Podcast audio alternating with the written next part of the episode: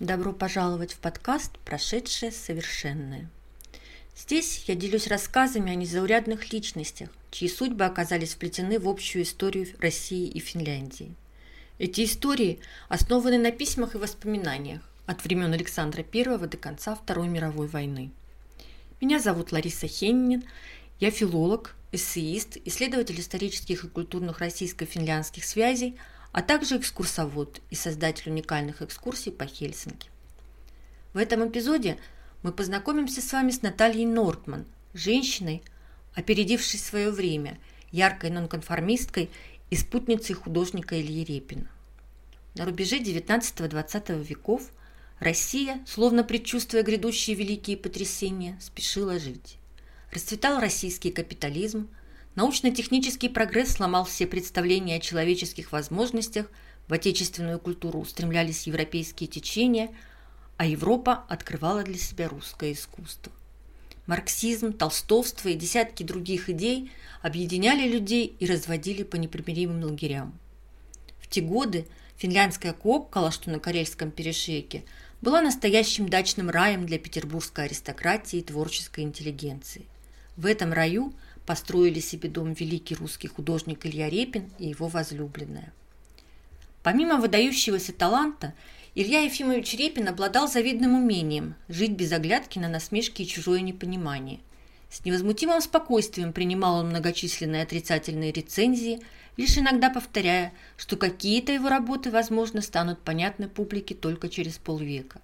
А в личной жизни – Несмотря на сплетни и осуждения, он смог позволить себе быть счастливым с женщиной, чьи взгляды опередили время лет на 120. Она любила называть себя свободной финляндкой.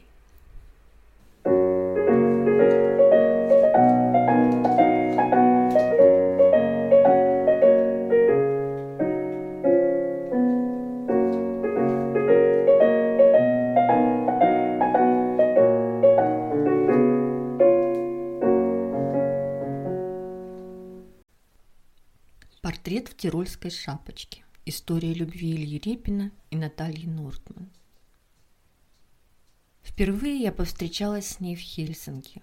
Гуляла в Атениуме по очередной выставке. Художник оказался совсем не моим, и я свернула в зал из постоянной коллекции.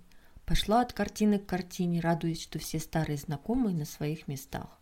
Эдельфельтова королева Бланка все так же качает на колени маленького принца, воробушек на картине Шербек идет на поправку, а угрюмым мальчикам Симберга так и не удалось покуда унести беспомощного раненого ангела в свое тревожное никуда. Он по-прежнему с нами. Но вот женский портрет, которого я почему-то раньше не видела. Быть может, его здесь просто не было. Не могла же я проходить сквозь этот исходящий от него удивительный свет и не замечать его. Табличка под картиной гласила «Илья Репин, Тирольская шапочка, портрет Н.Б. Нортман Северовой, второй жены художника, 1901 год». Соседний экспонат был тоже репинской кисти, автопортрет с Натальей Борисовной Нортман Северовой, 1903 год. Стало быть, эта Матрона, расположившаяся рядом с художником на летней террасе и совершенно не похожая на нее сияющая красавица с первого портрета – были одним и тем же лицом, и лицом очень близким к великому русскому художнику. Википедия сообщила, что Наталья Борисовна Нортман родилась в Гельсингфорсе.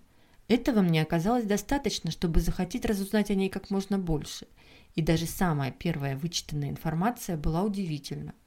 Оказалось, например, что пихта Нордмана, которую вся Европа нынче украшает на Рождество в качестве елки, называется так в честь дядюшки Натальи Борисовны – так же, как Аполлон Нортмана, дивная бабочка, обитающая только где-то на Кавказе. Кроме известного биолога, в семье ее отца было два настоящих адмирала, а брат матери Николай Арбузов в свое время слыл талантливым поэтом. Да и сама Наталья Нортман – личность в высшей степени незаурядная, и жизнь прожила интересную, как роман. Адмиральша. Дрянная девчонка, и как она посмела – Адмиральша Мария Алексеевна Нортман гневно изорвала письмо. От досады и бессилия она готова была разрыдаться.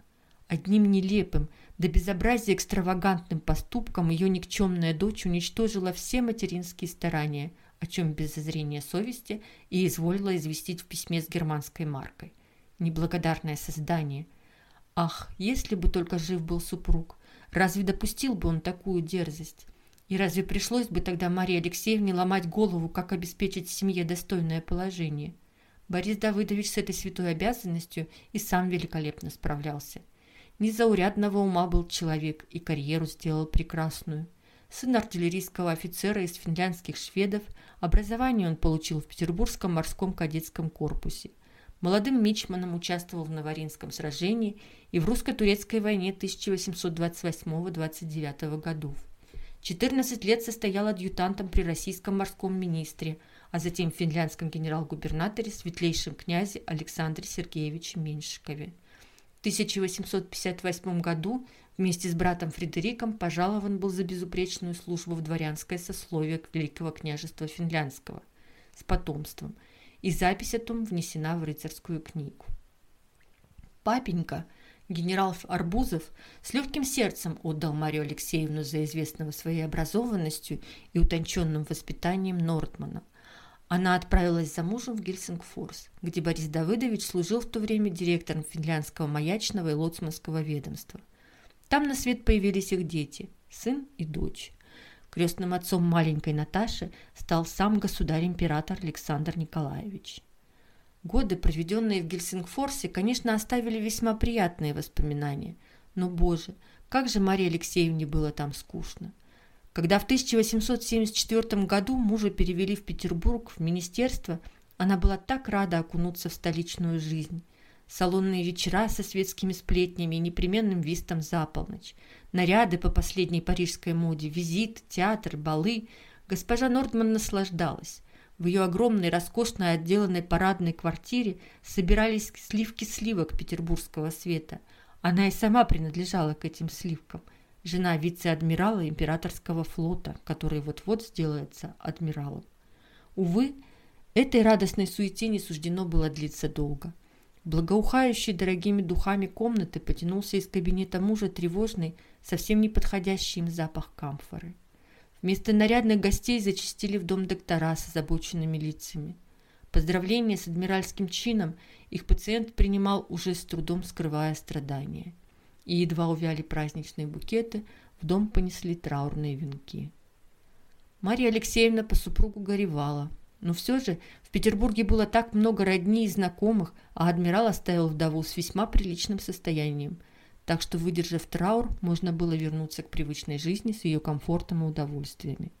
Сыну Федора в год смерти отца исполнилось 18, он уже вышел из пажеского корпуса. Наташа, которой было 13 лет, воспитывалась дома с гувернантками.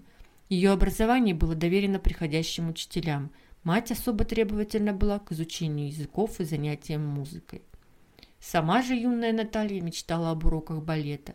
Она тайно воображала себя будущей Тальоне и к каждому домашнему празднику уговаривала своих кузенов поставить какую-нибудь хореографическую сцену, выступая при этом примой балериной, балетмейстером, сценографом и костюмером в одном лице. Мария Алексеевна смотрела на эти затеи со снисхождением.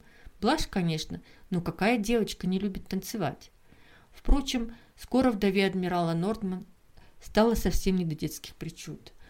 На нее одно за другим посыпались несчастья. Сначала кухаркина девчонка оставила горящую свечу под вешалкой с платьями, и ночью случился страшный пожар.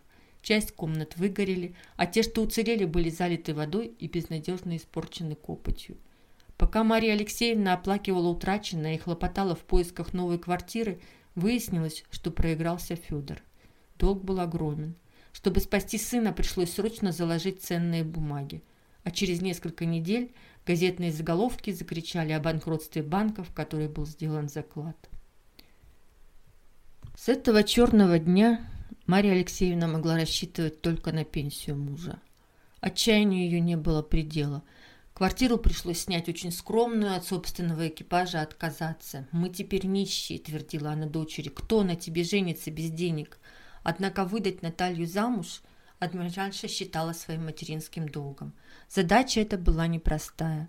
Мало того, что барышня бесприданница и собой не хороша, так еще вбила себе в голову «не хочу замуж». Завела неприятные знакомства, стала зачитываться Адамом Смитом и политической экономией, болтала глупости о равноправии. Вообразила себя просветительницей и возилась с детьми прислуги. Стыдно сказать, на отрез отказалась носить корсет.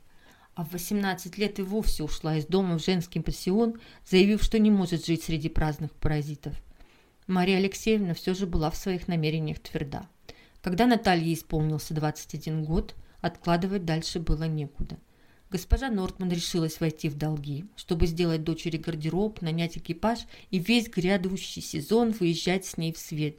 И тут Наталья по случаю совершеннолетия выпросила сделать паспорт, сказала, что хочет летом навестить тетушек за границей. Мать, в надежде на благотворное родственное влияние, проводила ее в Германию. И вдруг это ужасное письмо. Беглянка. «Прошу вас, милая мама, не беспокойтесь обо мне. Мне очень весело и хорошо. В Дрездене я случайно встретила баронессу Линден, ту самую американку, что училась со мной в рисовальной школе. Она пригласила меня проехаться с ней в Америку, и я приняла ее приглашение. Наталье не хотелось думать о том, как разозлится мать, когда прочтет эти строки. У нее не было сил вообще ни на какие размышления. Ей казалось, она очутилась в настоящем аду, из которого не выбраться никогда. Впрочем, Известно было, что кошмару этому длится ровно 12 суток. Столько идет из Гамбурга до Нью-Йорка немецкий пароход «Цимбрия». Место в аду мадемуазель Нортман занимала согласно купленному билету. Что делать? Денег у нее хватило только на третий класс. Это для пассажиров первого класса сверкал чистотой променад с шезлонгами, а в ресторане играл оркестр и нежно позвякивали хрустальные люстры, добавляя изысканности обедом из восьми блюд. Натальина же место было на палубе, где размещались клетки с предназначенными для этих обедов скотом и птицей. Отсеки третьего класса переполнены людьми, решившимися в поисках лучшей жизни пересечь океан с детьми и пожитками. Она и представить не могла, что люди могут путешествовать в таких условиях. Темное, тесное отделение ниже уровня воды на ночь запиралось, так что и думать было нечего о том, чтобы выйти глотнуть свежего воздуха. В первую же ночь Цимбрия попала в шторм, и всех ее пассажиров поразила жестокая морская болезнь. Наталья без сил свернулась на твердой койке и мечтала только о том, как бы ничего не чувствовать и не слышать душераздирающих стонов, доносящихся отовсюду. После этой штормовой ночи она неделю пролежала в бреду. Никому не было дела до странной барышни, отправившейся в такой путь в одиночестве.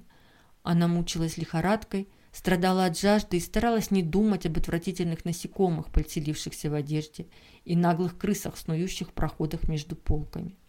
Как не похоже оказалось путешествие на Цимбрии третьим классом на чудесные морские приключения, описанные в ее любимых романах. Чтение было ее страстью. Началось все когда-то в детстве с Андерсена. Мама часто не бывала дома до глубокой ночи, Уставшие гувернантки к вечеру позволяли себе немного ослабить воспитательные вожжи, и Наташа сбегала в сказочный мир, придуманный невероятным датчанином. Потом брат Федя великодушно дозволил пользоваться своим библиотечным билетом, и в ее жизни появились Фенимор Купер и Майн Рид, Диккенс и Бичер Стоу, а главное – Жюль Верн. Какие смелые мечты пробуждали восхитительные авантюры его героев. И вот она, ее авантюра – немытой, в грязном платье, пытаться в шторм удержаться на дощатой полке, чтобы не свалиться с нее в беспамятстве на отвратительный пол зловонного трюма. Едва оправившись от лихорадки, Наталья стала выходить на палубу и проводить там целые дни. Подставляла бледное после болезни лицо морскому ветру и то проваливалась в дрему, утомившись однообразием пейзажа, то ли стала захваченную с собой заветную тетрадочку. Первое условие для того, чтобы совершить что-нибудь великое и разумное, это отказаться от общественного мнения. Гегель. Кто не смеет освободиться, тот достоин своих оков. Ларыше. В тетрадке было много таких цитат. Во всяком случае, достаточно для того, чтобы не окончательно отчаяться до того момента, как Цимбрия достигнет берегов Нового Света. Все эти слова были будто специально для нее и про нее. Мама общественное мнение чтила превыше всего и неустанно твердила об обязанностях в отношении семьи и знакомых. Если ее послушать, то получалось, что дочь пришла в этот мир для того только, чтобы поприсутствовать на сотне обедов, именин и крестин. Что она родилась менять наряды, улыбаться, когда не хочется, и мило болтать о совершенно неинтересных вещах. И при этом обязательно терпеть чье-то руководство. Сначала матери, потом мужа, Наташе такая жизнь решительно не подходила. Еще подростком она поняла, нужно непременно сделаться кем-то, стать человеком, от которого есть польза, сделать мир лучше, вот в чем ее предназначение. Праздность и пустота, в которой прекрасно чувствовали себя мать и кузины, были ей противны, поэтому общение с роднёй она старалась избегать. После пожара и проигрыша Федора ей это почти удавалось. Без денег их жизнь сильно переменилась. Мама никак не могла привыкнуть к новому положению. Комнаты в съемной квартире казались ей тесными, новая дешевая прислуга бестолковой. Дома она постоянно пребывала в состоянии крайнего раздражения и чаще всего на целый день уезжала к сестре, где привычная роскошь обстановки позволяла ей хоть на время забыть про свои неприятности. Наталья, наконец, получила свое распоряжение ключ от отцовской библиотеки и могла выбирать себе чтение без материнской цензуры. Сначала она принялась за книги русских писателей, которые матушка считала неподходящим для барышни чтением. Затем пришел черед литературы немецкой, и, вооружившись словарем, Наталья постепенно прочитала в оригинале Гёте, Шиллера и Лессинга, а для выработки верного взгляда на религию занялась тем, что сравнивала русское Евангелие с его переводами на немецкий, французский, английский и испанский. После долгих уговоров к великой Наташиной радости мать разрешила ей поступить в рисовальную школу при училище технического рисования, основанного на деньги барона Штиглица. Дело кончилось скандалом – Начинающая художница так увлеклась уроками лепки, что стала пропадать в школе целыми днями. Дошло до того, что Мария Алексеевна, уверенная, что от дурацких школ добра не жди, поместила однажды дочь под домашний арест, попросту приказав запереть всю ее одежду. Такого унижения Наталья снести не могла. Она ушла из дома, поселилась в недорогом женском пансионе. Ей хотелось самой решать свою судьбу – Мечталось жить на природе, рядом с простыми людьми и зарабатывать простым, честным трудом. Можно было бы отправиться в деревню, но страшно. Очень уж суровы на вид были эти русские мужики и бабы, которых она иногда встречала на улице. И показалось вдруг, что единственное место на земле, где можно начать желанную новую полезную жизнь – далекая Америка. Оставалось лишь добиться паспорта и скопить денег на дорогу. Так Наталья оказалась на Цимбрии, которая пусть изрядно измученную и в совершенно утратившем приличный вид платье, но все же доставила ее целой и невредимой в Нью-Йорк. Поначалу дочери адмирала Нортмана удалось получить место горничной у образцовой молодой американской семьи. В их современном доме был лифт, газ, водопровод и всякие технические диковины, изрядно облегчающие труд. И с прислугой хозяева обращались как с равными, приглашая их обедать вместе за одним столом. Однако уже через неделю новоиспеченная горничная почувствовала, что все в этом чистеньком идеальном доме ей противно. Полумрак в комнатах, где она делала уборку, наводил на нее невыносимую тоску. Маленькие дети, с которыми надо было играть, вызывали раздражение, мясо на сковороде подгорало, кипящее молоко убегало на плиту – а самым ужасным было день за днем наблюдать за тем, как хозяйка каждый день к возвращению мужа со службы снимает бегуди, переодевается в белое платье и усаживается в качалку для того, чтобы целый вечер молча просидеть у камина рядом с читающим газету супругом. Все та же скука и та же праздность, от которой она бежала через океан. Так что к обоюдному удовлетворению сторон трудовой договор очень скоро был расторгнут – и Наталья отправилась прочь из города, туда, где живут на природе и честным трудом зарабатывают свой хлеб простые люди.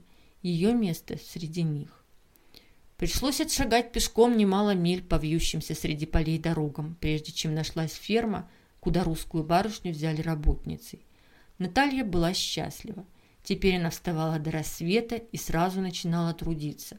Ее научили доить коров и делать из молока масло – она готовила еду и стирала белье. Скрывая страх перед грозно шипящими созданиями, ощипывала гусей и работала на кукурузном поле, уставая так, что готова была заснуть прямо на земле. Вот она, достойная, подлинная жизнь. Но скука и неудовлетворенность настигли Наталью и здесь. Особенно угнетало ее полное отсутствие умственных интересов в окружающих людях. Настал момент признаться себе – что жизнь она пытается жить не свою. Пора было возвращаться домой, в Россию. Ночь перед отправкой на корабль ей пришлось провести, гуляя по дорожкам Нью-Йоркского центрального парка. Из экономии. Чтобы совсем не замерзнуть, Наталья бегала время от времени греться в дамскую уборную. Денег, заработанных за год в Америке, опять хватило только на билет третьего класса. Все отличие было лишь в том, что корабль теперь был не немецкий, а итальянский, и соседи по душной тесноте были еще более беспокойные. В Петербурге ее встретили холодно. Брат Федор при встрече едва кивнул, мать была расстроена и обижена, однако тут же заказала блудной дочери новых платьев, чтобы та могла срочно начать делать визиты для восстановления репутации – Визиты эти стали для Натальи сущим испытанием. Да, мы разговаривали с скандалившейся беглянкой любезно, но то и дело вставляли в изящные речи умело замаскированные шпильки. Мужчины бросали на нее весьма откровенные взгляды, а молоденькие кузины разглядывали со страхом и любопытством. О путешествии никто не упоминал. Слово «Америка» будто попало в раздел непристойных и в разговорах не произносилось. Всем было ясно, что репутация мадемуазель Нортман разрушена навсегда, и если ее и принимают в приличных домах, то лишь из уважения к матери. Художник. Все в этот день не складывалось. Сеанс подходил к концу, и ему было уже совершенно понятно, портрет не получается. И все из-за этой ужасной кривляки, которую княгиня Тенишева привезла с собой – он совершенно не против людей в студии. Он даже просит своих моделей захватить с собой на сеанс какого-нибудь приятного собеседника. За разговором и время для позирующего течет незаметно, держится тот свободнее. Но эта вульгарная особа, демонстративно усевшаяся спиной к художнику, ужасно раздражала его. И зачем только он имел неосторожность попросить ее почитать своего любимого поэта? Мадам начала декламировать прекрасные строки Фофанова с такими ужимками и подвываниями, что хоть святых выноси. Художник отложил кисти, объявил, что сеанс окончен и поблагодарил дам. На следующий день отправил княгине письмо. «Дорогая Мария Клавдиевна, я очень буду рад вас видеть. Нам нужно повторить сеанс и так далее, и так далее, но чтобы это больше никогда не переступало порога моего дома. Я смеялся, потому что она была действительно комична, но я не могу, не могу, не могу. Ваш Илья Репин». Впредь Илья Ефимович предусмотрительно обходил эксцентричную подругу княгини стороной но через год, в 1897 как-то столкнулся с ней лицом к лицу на выставке. Раскланялись, из вежливости пришлось заговорить о каких-то незначащих вещах. А беседа вдруг оказалась столь интересной, что для продолжения уговорились о новой встрече. Потом еще об одной и еще. Он сам себе удивлялся, ведь совсем недавно писал Тенишевой об этой женщине. Наталья Борисовна своим прозаическим взглядом Мефистофеля на все становится невыносима для моих нервов а теперь с нетерпением ждал с ней свиданий и, вне всякого сомнения, был влюблен. Ему 54, Наталье Борисовне недавно исполнилось 35. Оба не так уж молоды. Он известнейший русский художник в отсвете своей славы и таланта. Она – богемная девица не первой молодости, без денег и с довольно экстравагантной биографией. 20 лет убегала из дома в Америку, после возвращения играла на любительском театре и не без успеха – Однако роли мадемуазель Нортман доставались только комические да характерные, а она видела себя исключительно героиней. Так что сценическая карьера удовлетворения не принесла. Но мир искусства и волнующая атмосфера творчества притягивали. Она обожала разговоры о прекрасном. В доме известной благотворительницы и меценатки княгини Тенишевой, где Наталья несколько лет жила на положении компаньонки, таких разговоров всегда было вдоволь. Там собирались актеры, художники, писатели, критики, и она прекрасно чувствовала себя в этом кругу. Посещала премьеры и вернисажи, много читала, была осведомлена о различных современных достижениях науки, да к тому же слыла прекрасной рассказчицей. Наверное, именно этим совсем не юная и, по общему признанию, некрасивая женщина смогла привлечь Репина. Илья Ефимович и сам отличался жаждой знаний и живейшим интересом к жизни – Нортман впечатлила его своими рассказами. Одна история ее американского приключения чего стоила. Мое обожание Шахерезады перешло в какой-то фантастический культ, настроение, в котором пишут сонеты. «Как жаль, что я не поэт», — поделился он своим восторгом с Тенишевой. Мария Клаудиевна в этот момент была уже куда менее расположена к своей бывшей подруге. Такие перемены в Репине ее неприятно поражали — Особенно, когда стали доходить слухи о том, что летом 1899 года он приобрел на имя Натальи Борисовны Нортман два гектара земли и небольшой домик в дорогом и популярном в художественных кругах дачном местечке Куоккола. Княгиня недоумевала. Как ее ничтожная приживалка смогла занять столь важное место в жизни выдающегося мастера? Он и сам, наверное, не смог бы объяснить, как. В его жизни было немало красивых и ярких женщин. Он давно был женат, но натура художника постоянно требовала страстей, игры, флирта. А ведь женился по любви на сестре своего приятеля Верочки Шевцовой.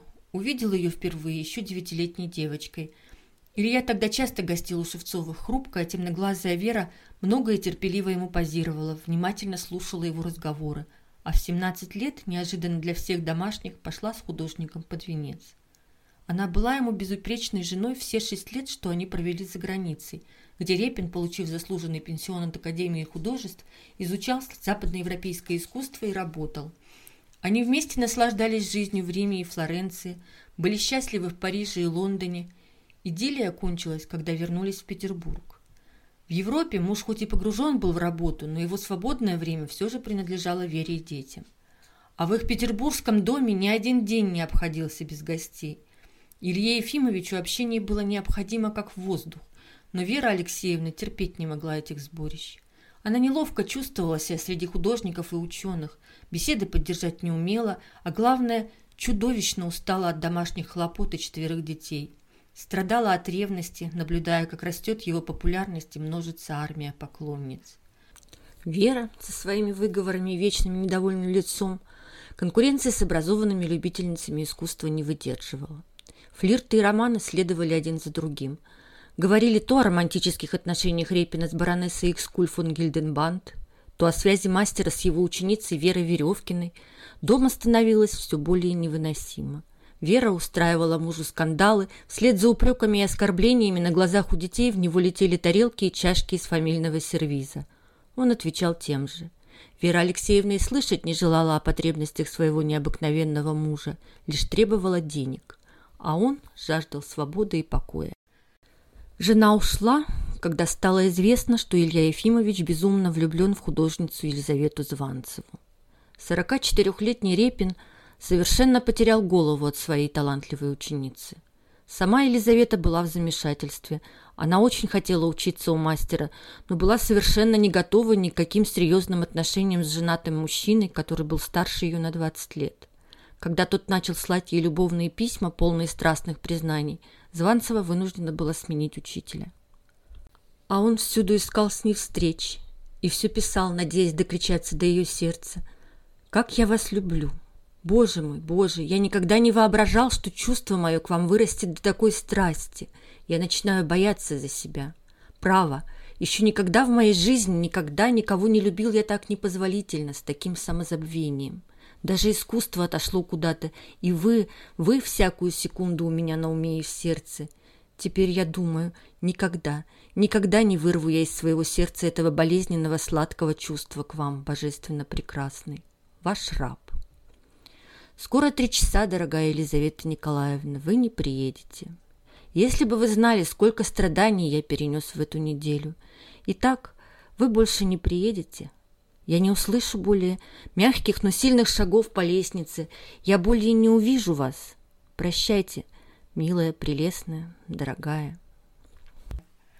74 письма, полных страсти и отчаяния, все, что осталось от этой любви – и еще чудесный портрет Елизаветы Званцевой, написанный влюбленным художником.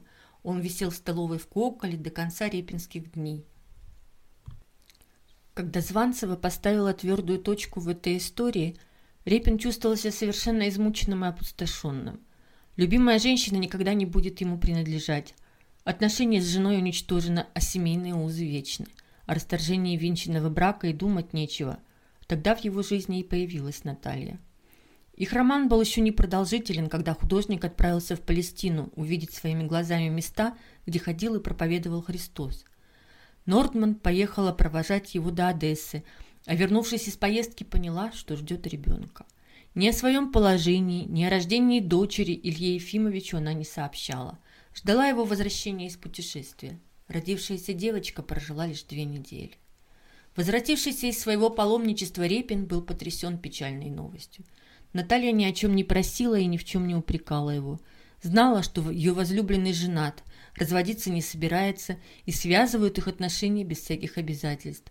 Но художник был полон сочувствия к женщине, только что пережившей смерть их общего ребенка, и решил купить ей, совершенно необеспеченной и порвавшей ради отношений с ним со своей семьей, усадьбу в Коколе. Теперь у Натальи Борисовны Нордман было два гектара запущенной земли и маленький старый дом, который принадлежал только ей.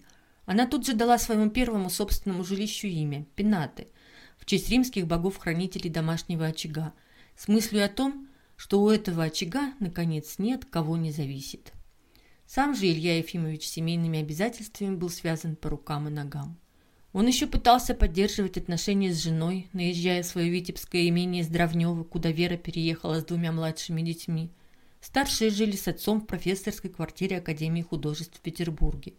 Четыре года соблюдали условности, и художник говорил, что временами просто гостит на даче у своей знакомой, но летом 1903 года переехал в Пенаты окончательно. В Пенатах было наше счастье. Илье Ефимовичу пошел седьмой десяток, а в его жизни начиналось прекраснейшее время. С энтузиазмом принялись они с подругой сердца устраивать свое гнездо. «Всякое дело может быть доведено любовью до поэзии», — повторял Репин, и, вооружившись ломом и лопатой, отправлялся в сад. Он без устали корчевал пни и рыл каналы, воплощая ландшафтные фантазии Натальи Борисовны. Здесь будет храм Азириса и Изиды, там башенка Шахерезады, а отсюда проложим аллею Пушкина, и пусть она ведет к пруду Рафаэля. Распорядительница была взбаломошна и даже деспотична. Они постоянно громко спорили и ссорились, но были при этом абсолютно счастливы. Тогда им не хотелось разлучаться ни на минуту, и где бы ни появился Репин, рядом с ним всегда была его энергичная спутница. Это чрезвычайно всех раздражало. Старый друг, знаменитый критик Стасов, возмущался – Репин ни на шаг от своей нортманши. Вот-то чудеса уж подлинно. Ни рожи, ни кожи, ни красивости, ни ума, ни дарования. Просто ровно ничего, а он словно пришит у нее к юбке. Тенишева при упоминании бывшей подруги менялась в лице и, позабыв о приличиях, называла Нортман попросту его девка. Не пощадила Наталью Борисовну в своих записках и переводчица-писательница Щепкина-Куперник. Она была мало привлекательна. Громоздкая, рядом с ней Илья Ефимович казался особенно миниатюрным. Белесая, похожая лицом на плохо выпеченную булку, с маленькими глазами. В ее наружности при этом не было ни следа того очарования, которое часто заставляет некрасивые лица быть обаятельными. Меня поразило в ней одно свойство. Она все время была очень оживлена, много говорила, даже тогда, когда Илья Ефимович совсем уж замолкал, стараясь, видимо, плеснуть но при наружном оживлении в ней совершенно не чувствовалось оживления внутреннего. Водянистые глаза ее не меняли выражения, а улыбка не улыбалась. Илья Ефимович был точно сконфужен при ней, она же вполне владела собой. Мы, конечно, приняли ее любезно. Причем Еворская потом сказала мне, я так люблю Илью Ефимовича, что если бы он привез ко мне обезьяну, я и ее приняла бы ласково. А Репину нравилось в этой женщине все – он любил умные живые глаза на ее гутоперчивом лице со всеми признаками красоты и уродства. Смеялся ее остроумным шуткам, восхищался страстью к танцу и поэзии. Всю жизнь Илья Ефимович терпеть не мог праздных лентяев, а она была так деятельна. Он дорого ценил образованность, а Нотман владела шестью языками и по утрам переводила ему интересные статьи из иностранных газет. Репин всегда много читал, но беспорядочно – Наталья научила его подходить к выбору книг методично. Она интересовалась всем, что художник делает, и сразу же стала собирать подробнейший архив всех публикаций о его творчестве, 13 огромных альбомов с вырезками. А в 1901 году отредактировала и издала сборник его воспоминаний и писем. Оба они обожали общение и с удовольствием устраивали приемы. И если раньше в Репинском доме посетители иногда толпились целыми днями, мешая художнику работать, то Нортман сумела все организовать самым рациональным образом. Приемным днем в Пенатах была объявлена среда. В другое же время рабочий покой Ильи Ефимовича был неприкосновенен, и он с головой погружался в дело, которое всегда было для него главным. Все для этого дела в новом доме было устроено идеально. И могло ли быть иначе, когда они с Натальей сами это идеальное устройство придумали? Дом перестраивали без всякого предварительного плана. Пришла в голову идея устроить еще одну мастерскую. Она тут же превратилась под репинским карандашом в эскиз, и вот уже местный плотник, усмехаясь про себя к хозяйским причудам, сколачивает новую необычную веранду. С удивлением наблюдали соседи Финны, как на участке госпожи Нортман на месте неприметной дачки поднимается затейливый терем, как обрастает он странными пристройками, балконами и башенками. Неодобрительно качали головой самый уродливый дом на перешейке, а довольный художник в это время писал своей ученице Веревкиной. «Я могу вам сообщить только, что недавно выстроил здесь, в Коккола, стеклянный павильон – и он мне очень нравится во многих отношениях. В нем светло, как в царстве неба, тепло, как в Италии, и расположение духа, как в Святой Софии, радостное и всеобъемлющее. В царстве неба прекрасно работалось. Кого только не писал Репин на этой залитой светом зимней веранде. Знаменитую пару Горького и Андрееву, писателей Андреева и Короленко, психиатра Бехтерева и физиолога Тарханова. Но никогда и никого он не писал так много, как Наталью Борисовну. Первый, самый дорогой ему портрет Нортман, писанный на берегу Цельского озера в Тироле в самом начале их романа, все ругали за непохожесть. Пеняли, что художник сильно польстил своей непривлекательной подруге, а он смотрел на свою модель влюбленными глазами, и она расцветала от любви. Такой светящийся от счастья, с блестящими глазами, в легкомысленной тирольской шляпке и запечатлел. А потом писал еще и еще. За книгой, за письменным столом, на веранде, в постели, в любимых ею странных нарядах и обнаженной. В каждом карандашном штрихе, в каждом прикосновении кисти страсть и любование. Особенно нравилась ему жена за работой. В 30 лет Наталья Борисовна обнаружила в себе литературный талант и решилась писать. Репин это начинание горячо приветствовал и договорился в журнале «Нива» о публикации «Беглянки», первой биографической повести Нортман Северовой. Такой писательница взяла себе псевдоним. Он сам повести проиллюстрировал, так же, как и следующую «Крест материнства». Это была история любви известного скульптора и юной девушки, и в главном герое без труда угадывался он сам. Общество негодовало. Великий художник вместо того, чтобы сосредоточиться на очередной картине, тратит свое драгоценное время и силы на дилетантские забавы вздорной дамочки – но Репин вовсе не считал Наталью Борисовну дилетанткой. Он искренне гордился ее талантами, а порой полагался на ее помощи в собственной работе. Эскизы к масштабному полотну «Торжественное заседание Государственного совета» он писал с использованием заранее сделанных фотографий. Изучив на коллективном снимке жесты и положение моделей, усаживал их соответственно для написания этюда, а затем фотографировал. Жена проявляла пластины и печатала контактным способом. Хитростям фотографии Репина научила тоже Наталья Борисовна, сама освоившая это искусство на курсах при Русском техническом обществе. Фотографом она была талантливым, отличалась прекрасным художественным чутьем, даже получила серебряную медаль за свои снимки уличных типов и жанровых сцен на конкурсе фотографов-любителей. И очень много снимала купленным Репиным в Париже кодеком сцены их счастливой пенатской жизни. Не ждите прислуги, ее нет. Злоязычники и газетные писаки насмешничали над этой жизнью кто во что гораст. Потешались. Нортман кормит Репина сеном, сплетничали, вздорная чудачка морит гениального художника голодом. В пенатах мясного действительно не подавали. Однако Репин был вегетарианцем уже с тех пор, как проникся толстовской проповедью отказа от мяса как способа морально-нравственного возвышения – а Наталья Борисовна разделила его убеждения и сразу загорелась желанием обратить в свою веру всех окружающих. Мечтая с помощью вегетарианства избавить Россию от голода, она даже написала и издала поваренную книгу для голодающих, в которой призывала в чудные летние дни собирать в душистых лугах разные травы, сушить их в мешочках из кисеи и готовить из них супы и закуски. Супами из пинатских трав угощались Стасов и Чуковский – Горький Есенин, Тэффи и Шаляпин. Куропатку из репы и печенье из подорожника по рецепту хозяйки дома пробовали Поленов и Куинджи, академик Павлов и поэт Бурлюк. А Маяковский жаловался «Ем репинские травки. Для футуриста ростом в сажень это не дело». Однако вспоминал потом, как кстати пришлись ему репинские среды в трудные времена. По средам гости начинали прибывать в пенаты к трем часам пополудни. До часу Репин работал, а затем, переодевшись в светлый костюм, выходил в сад и прогуливался в ожидании посетителей.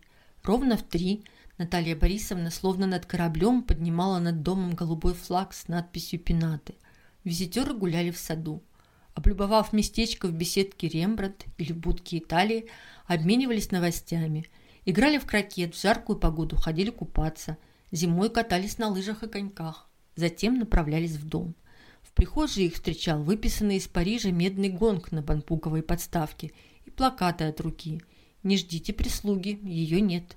Сами снимайте пальто и калоши, открывайте дверь в столовую и сами бейте весело и крепче в там-там». В шесть часов под звуки небольшой музыкальной шкатулки собирались к обеду.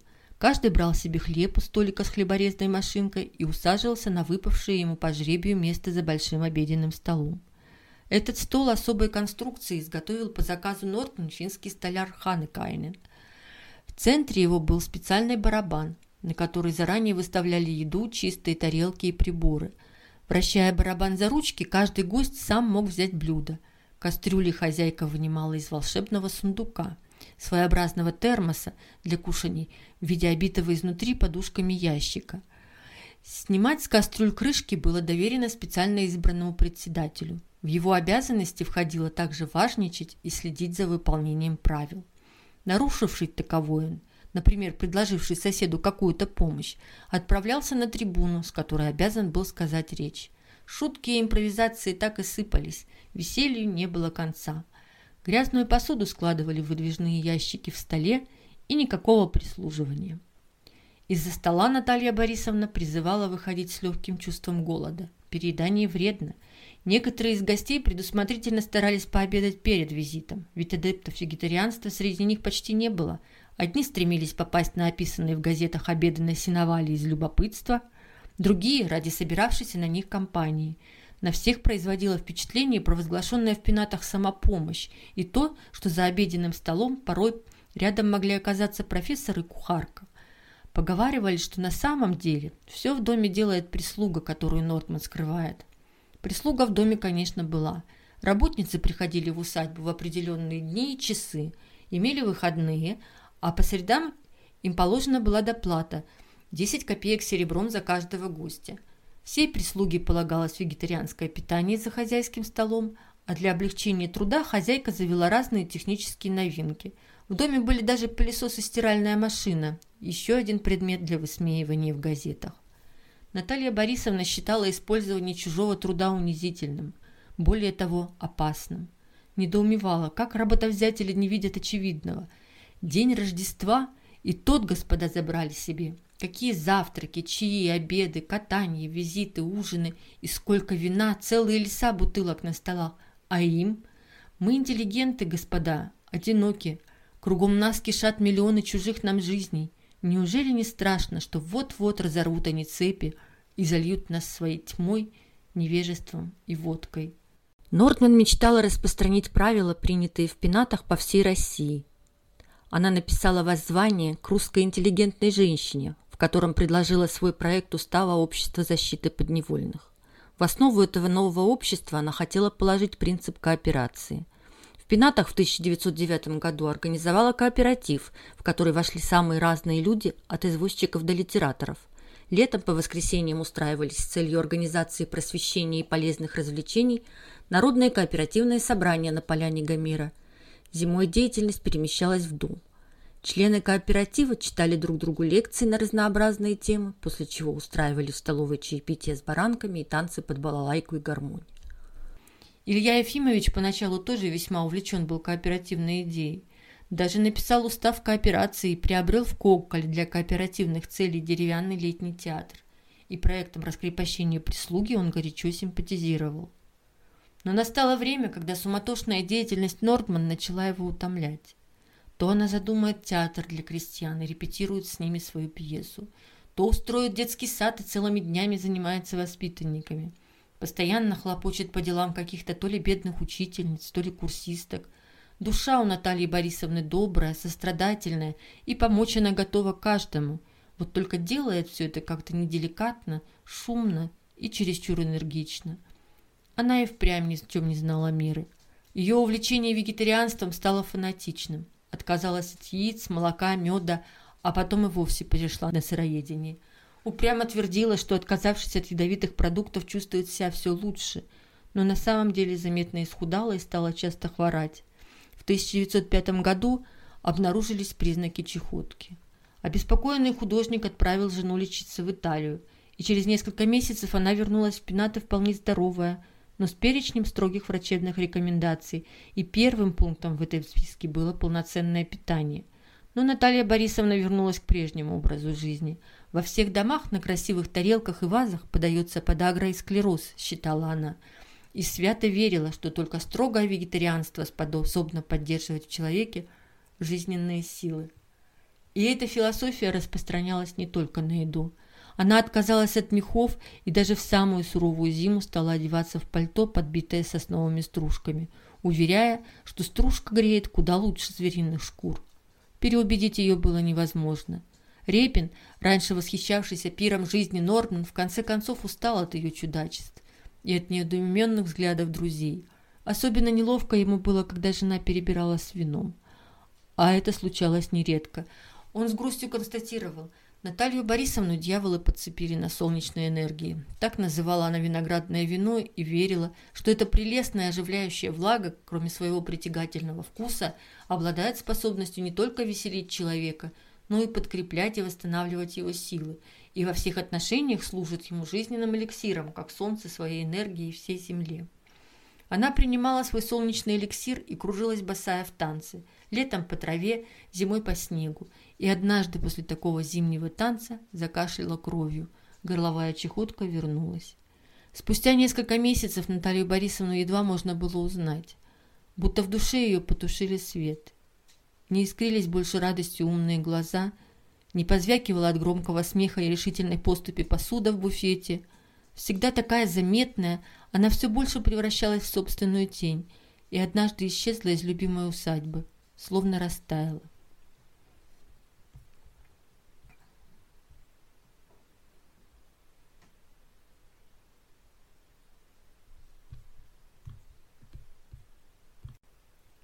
Снова пеглянка. 20 февраля 1914 года поезд увозил Наталью Борисовну Нортон в Швейцарию. Она знала, что в пенаты не вернется.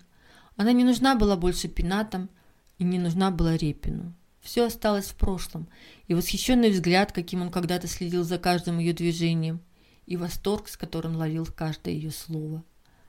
Она видела, как постарела, подурнела от болезни, и чувствовала, что художник стал тяготиться ею. Когда-то она написала «Мужчины думают, что любовь женщины – это камень на шее, а я хочу доказать, что моя любовь не нарушает ни его покоя, ни его репутации, что он свободен, как ветер, он принадлежит искусству. Ни за что в жизни Нортман не позволила бы себе превратиться в обузу для человека, который ее больше не любит.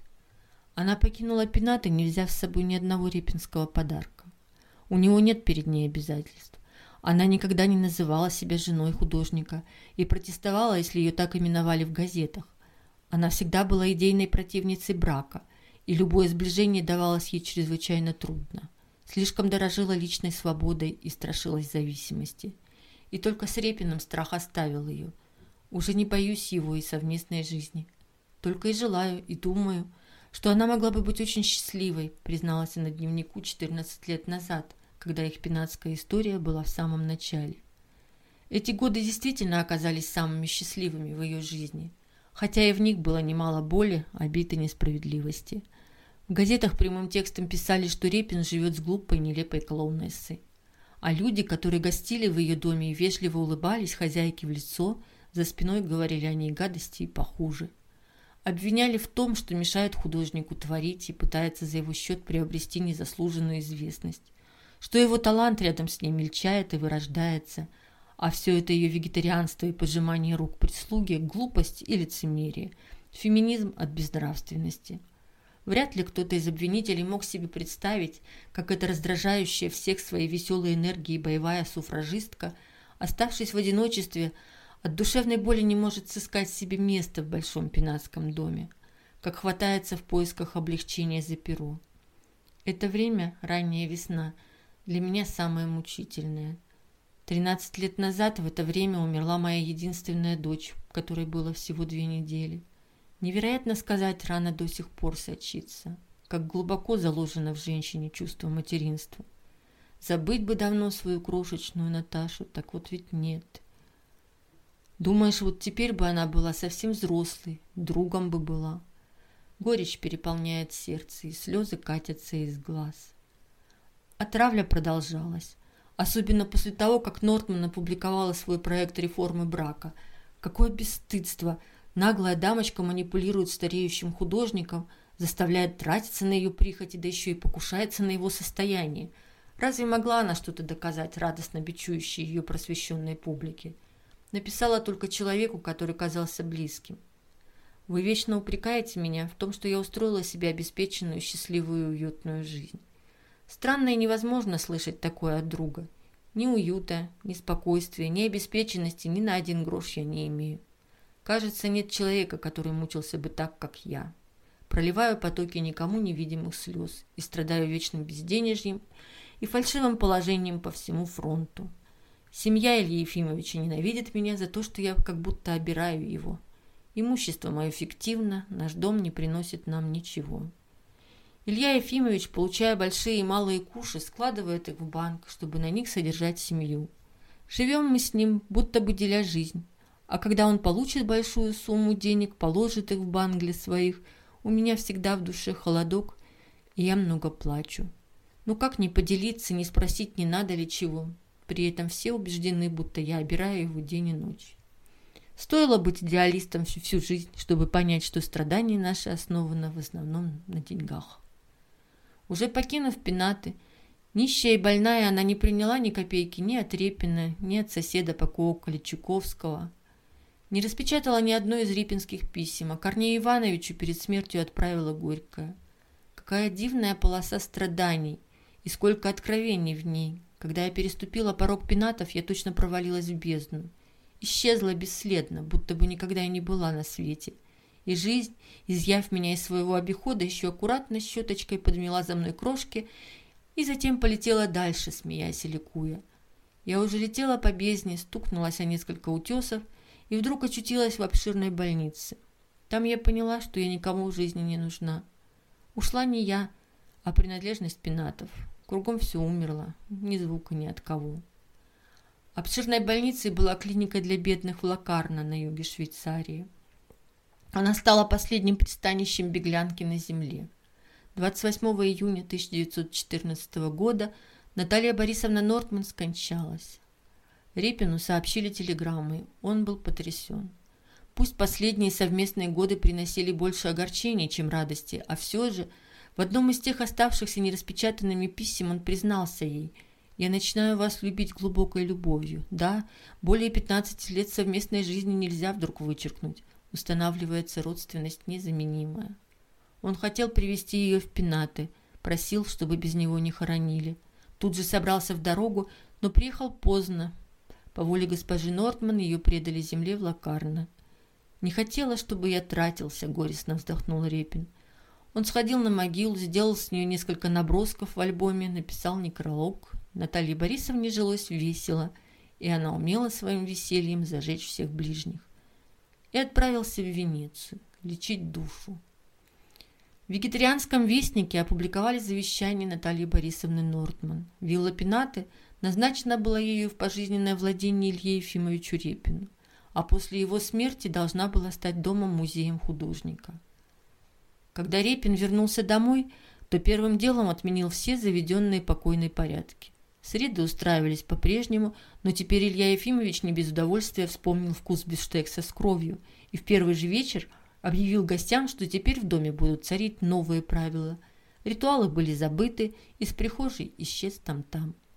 Репин выписал из Петербурга детей, и хозяйкой в пенатах стала его старшая дочь Вера – Нортман она люто ненавидела, и имя Натальи Борисовны больше никто здесь не упоминал. Только как-то тихим осенним днем о стекло зимней веранды, где Репин писал очередной портрет, забилась маленькая серая птичка. Она залетела внутрь, покружила и присела вдруг на бронзовый бюст Натальи Борисовны Нортман, от которого новая хозяйка не решилась избавиться, слишком дорогая вещь. Через мгновение птица выпорхнула прочь, а художник, провожая ее взглядом, тихо произнес Может быть, это ее душа сегодня прилетела. Эпилог. Прошлым летом я побывала в ее пенатах. Того дома, что с радостью и страстью строили когда-то для себя два влюбленных человека, больше нет. Он сгорел дотла во Вторую мировую. По его образу и подобию построен новый. Кокола давно уже Репина, а усадьба, которую когда-то купил знаменитый художник для Натальи Нортман, Репинский музей. Репин хотел обеспечить будущее бедной возлюбленной на случай своего ухода, а получилось так, что сам пережил ее на 16 лет.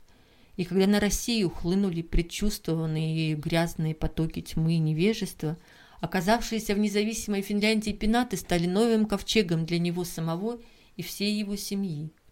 Благодаря последней воле Нортман он жил в любимых стенах до конца своих дней и нашел последний приют в своем саду, в том, где порхают маленькие серые птицы.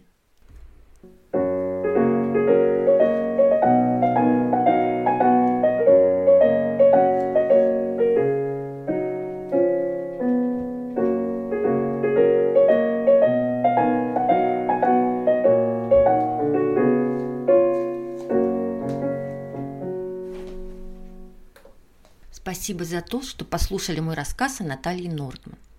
О героине следующего выпуска подкаста один из ее современников писал «Это женщина совершенства. Она, кажется, обладает всем для счастья. Умна, добра, чиста сердцем, красива, богата. Отчего же в свете ее называли роковой Авророй, Авророй с хрустальным сердцем и даже Авророй убивающей? Почему шептались о том, что при рождении ее прокляла повитуха? Вас ждет рассказ о невероятной судьбе Авроры Карловны Демидовой-Карамзиной, одной из ярчайших красавиц и благотворительниц в Российской империи XIX века.